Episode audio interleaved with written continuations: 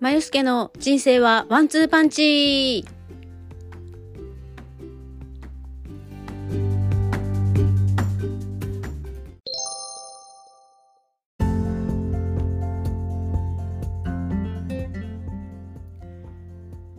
おはようございます。まよすけです。えー、本日も金曜日の朝、えー、この放送をね、えー、録画録音化させていただいてます、え今週はとても忙しいバタバタとした、えー、月火水とねありまして木曜日は仕事自体が忙しいので、えー、やっと金曜日の朝ほっと一息っていう感じです、えー、月曜日はですね先週お話ししていた母の定期検診があって、え、まあちょっとねお医者様に行く時ぐらいは私が送り迎えをして、え、施設の方からね、え、顔を見ながら行こうかなと思って、え、そうさせていただいてるんですけれども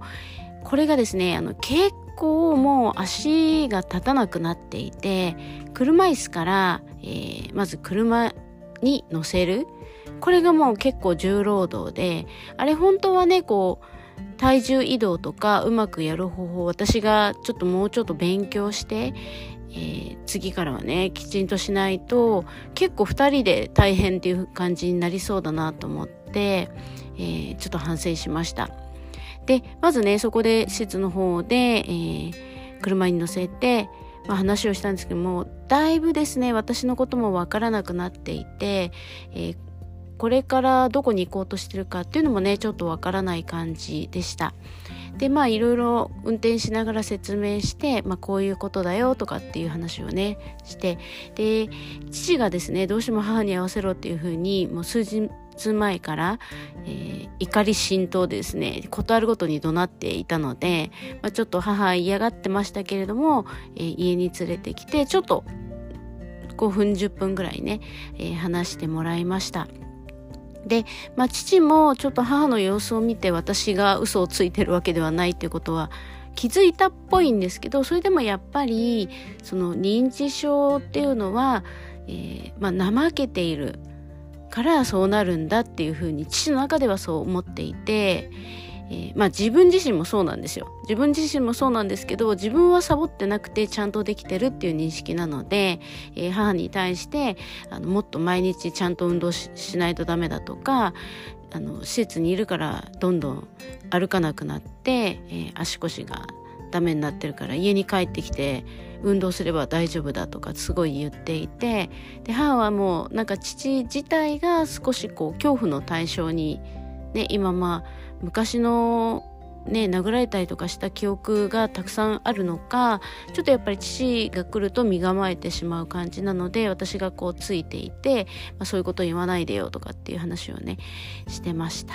はい、でまああの病院の方ではまああまり現状と変わらないっていうことと少しねあのパーキンソンの薬っていうのをやめたんですね一回ね。で、うん、そうしたら施設の方からやっぱりちょっと歩くのが大変そうなのでできればお医者様に相談してみてくださいということだったので、えー、薬をねやっぱりもう一度出してみましょうかっていうことで、えー、とりあえず1ヶ月分、えー、出してもらいました。でただと家にいる時からなんですけど薬をねやっぱりなんか飲み込めなくて口の中に入れてて吐き出してしまうっていうのがあってで他の薬は口の中に入れるとあの時間が経つと溶けてしまうんですけどパーキンソンの薬だけやっぱちょっと溶けが緩くてあのいつまでも口の中に残ってるので吐き出してしまうのかなっていう話をねしていてそれで一回やめたんですけど今回はなんか貼る薬を、えー、出してもらったのでそちらをね施設の方に説明してお願いして、まあ、かぶれないようにね対策取ってもらって、えー、やってもらうことにしました。でなかなかねその母もこうぼーっとしててねなんかよくわかんないって感じで、うん、まあ月曜日ちょっと機嫌が悪かったのか少しね反応も鈍いようでした。おばの家にもね寄ったんですけどちょっとなんか少しねおばが話しかけると顔が顔色が良くなるというかね表情が良くなるんですけどやっぱりねちょっとこう疲れていてお医者様って結構時間かかるので疲れててもう眠いっていうのでねすぐに送っていきました。でまあ帰ってきて、まあ、父に、まあ、ああいう状況なので帰ってくるのは難しいんだよっていう話をしたんですけどまあそれでもねやっぱりこう怠けてるからそうなるんだっていうね認識でこれはダメだなと思って、えー、ちょっとその場はね離れたんですけれども。で水曜日の日はあの父の介護度を、まあ、再診してもらうあの変更してもらうための審査があるんですけどそれの申請するために、まあ、お医者様の方で、えー、そういう認知度のテストっていうのを受けるために水曜日ね、えー、だいたい午前中かけて行きました。であの思ったより早く終わったんでその後ちょっと、えー、お友達の家に行ったんですけれどもあの父の方はあの普段のね様子をもうあのできるだけ細かくたくさん書いて、えー、お医者様の方にお渡ししてでお医者様の方でちょっとご家族の話も聞きたいのでっていうので、えー、細かくね、えー、説明させてもらいました。で今昼夜逆転の状態で私もやっぱり父が起きてくるとテレビの音とか大きくかけてしまったりするので、まあね、ご近所迷惑にもなりますしあの電気代とかもねすごいかかるんですよね。やっぱいまだにホットカーペットいまだにですよ。ホットカーペットつけたり暖房つけたりとかしているのであのちょっと起きてってねで寝かすのに大体30分とか1時間下手するとまあ、1時間以上かかったりとかしてでやっと寝かせてそうするともう私が目が覚めていて睡眠時間が減るみたいな感じでちょっと疲れてきてしまってでそのこともお話ししたら少しこう夜ね安定して眠れるような薬も出しましょうかっていうので、えー、出してもらいました。で今はねその処方された錠剤の粒が2錠なんですけどそれを1錠でまずやってみてっていうので1錠でやりました。でもうだいぶね眠れるみたいなんで、まあ、ちょっとしばらく一錠で行こうかなと思います。でこのね父が夜中に起きてこないっていうかな結構音が聞こえるように廊下のドアとか私の部屋の廊下のドアとかね開けてるんですけどこう杖をつくコツコツっていう音が聞こえるともうなんか結構それだけで目が覚めてしまってあの大変なんですけどそれがねこの2日間ないのですごく私も落ち着いて寝れてこれはいいなっていうふうにね思ってます。で薬をね飲むのって私自体はすごく抵抗があって普段からお薬ってほとんど飲まない。本当にどうしても頭痛くてっていう時だけ飲んでるんですけど本当それ以外はね全然飲まない。胃腸も丈,、まあ、丈夫ではないんですけど、まあ、胃が痛くてもちょっと我慢しちゃったりとかしてあの薬飲まないようにしてるのでそんな自分がねその父とか母とかに薬をこうどんどん飲ますのってどうなのかなって思うんですけどでもやっぱりちょっとこう本人の睡眠できなくてイライラするっていうのとかも少し解消されたようですしあの、まあ、私もねすごく体的にも楽なので、えー、ちょっとね申し訳ないなって思うけれどもお薬の方をね出してもらって飲んでもらってます。うん。皆さんの中にもね薬を飲むのってどうなのとか、まあ、認知症の薬ってあの基本的にあまり効果がないものが多かったり、まあ、認知症自体はどんどん進んでいくもので、まあ、進行を緩やかにするっていうだけのねものもあるみたいなのでその薬を飲ませるのがどうなのかっていうのはそれぞれ葛藤があるところで私も最初ねその認知症の薬ってあんまりこう効果ないし体に負担かかるからやめた方がいいっていう記事とか、まあね、ねインターネットとかで見たりとかするとああどうなのかなって思うんですけどそれでもなんとなくその少しでもね良くなるんであればと思って飲ませていてでこの飲ませるとこうやめ時が分からなくて、まあ、お医者様の方であの相談しながらね。でただまあこの薬はいらないっていう風にお医者様の方で判断するとどんどん薬をあのなくしてくれたりとかして今あの当時父と母が飲んでいたものよりも半分ぐらいになってますね。だからまあうんいいのかなっていう気もしますけれども。ねお薬の問題ってなかなか厳しいですね。今のねまあ世の中にはびこっているウイルスとかも、えーと、ワクチンとかの問題とかそれからお薬のね、えー、安定化してない状態で、えー、マスクいつ外せるのかなとかいろいろあると思うんですけど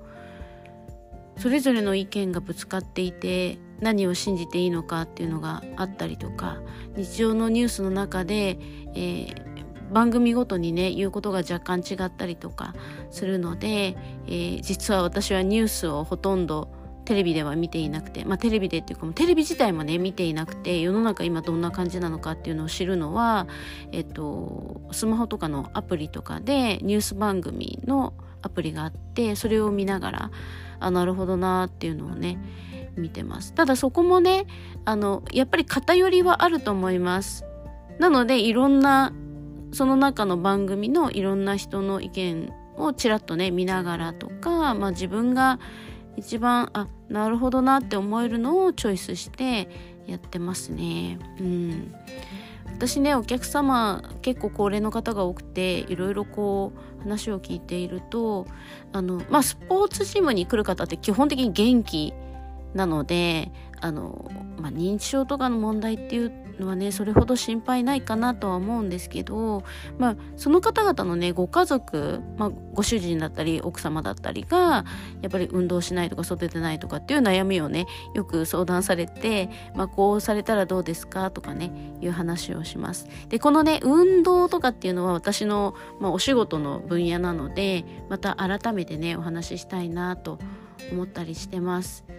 で今日はね取り留めなく話して短いんですけれども、まあ、ちょっとこの後ね少し、えー、お仕事をしなきゃいけないのでこの辺で終わろうかなと思ってます。いつものね半分ぐらいの時間でね終わりにしようかなと思ってます。で、えー、今後なんですけども、えー、しばらくね父と話とか、まあ、介護の話も多く出てきていたんですけどまあ両親からね逃げて会社員を辞めて海外に逃亡生活とかもねしていたのでその辺もねちょっと面白いエピソード、まあ、ちょっと記憶が薄くなってる部分もあるんですけど、まあ、昔書いていたブログとかをちょっとチェックしながら、えー、あこんなことあったなとかね、えー、もうね14年ぐらい帰国して14年15年ぐらい経っているので今のねそのアメリカの状況っていうのとはちょっと違うと思うんですけどその当時の、まあ、アメリカってこんなことがあって、まあ、すごい楽しかったとかねそういう話をしようかなと思ってます。であとねフランスも私すごく好きで、えー、20代はね結構海外旅行といえばフランスみたいな感じで行っていたので、えー、まあ、その辺もねお話ししていきたいなと思います。で皆さんもねもっと楽に、えー、海外旅行とかねできるようになってほしいですし私ちょっとね不安なのが実はワクチンって私打ってなくて打つタイミングを逃してしまって両親の介護とかのねいろいろバタバタでで逃してしまって打っていないっていうのと、まあ、ワクチン自体がですね私実はインフルエンザとかの予防接種とかもすごくしたことがなくてまあしたことがない自分の意思でしたことがなくてで体の中に何かこう自分の体にないものを入れるっていうのにやっぱちょっと不安があってですね、えー、やってないんですよね。まあどっちにしろ免疫力が強靭で本当に風邪もひかなくてあの家族当時は弟もいたので両親と弟がインフルエンザで高熱40度ぐらいの熱を出しても私一人元気でお医者様に行って一応念のため検査しましょうって言って検査したら同じ菌が入っていても発症しない体みたいなので、まあ、ちょっとねケアを少し自分の方で強めにして、えー、らないようにしようかなと思ってはいます。ただね海外とかでそのワクチンパスポートとかの問題とかが出てきちゃうと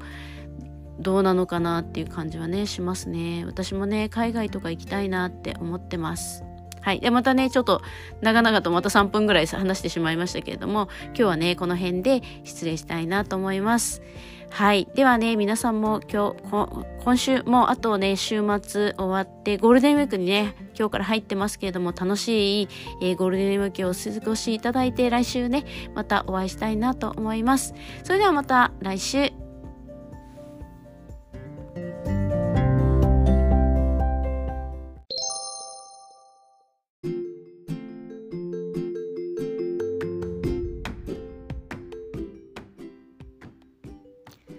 最後までお時間いただきありがとうございます。チャンネル登録よろしくお願いします。また、インスタグラムでは更新情報をお知らせしております。まよすけ .podcast で登録お願いいたします。それではまた次回。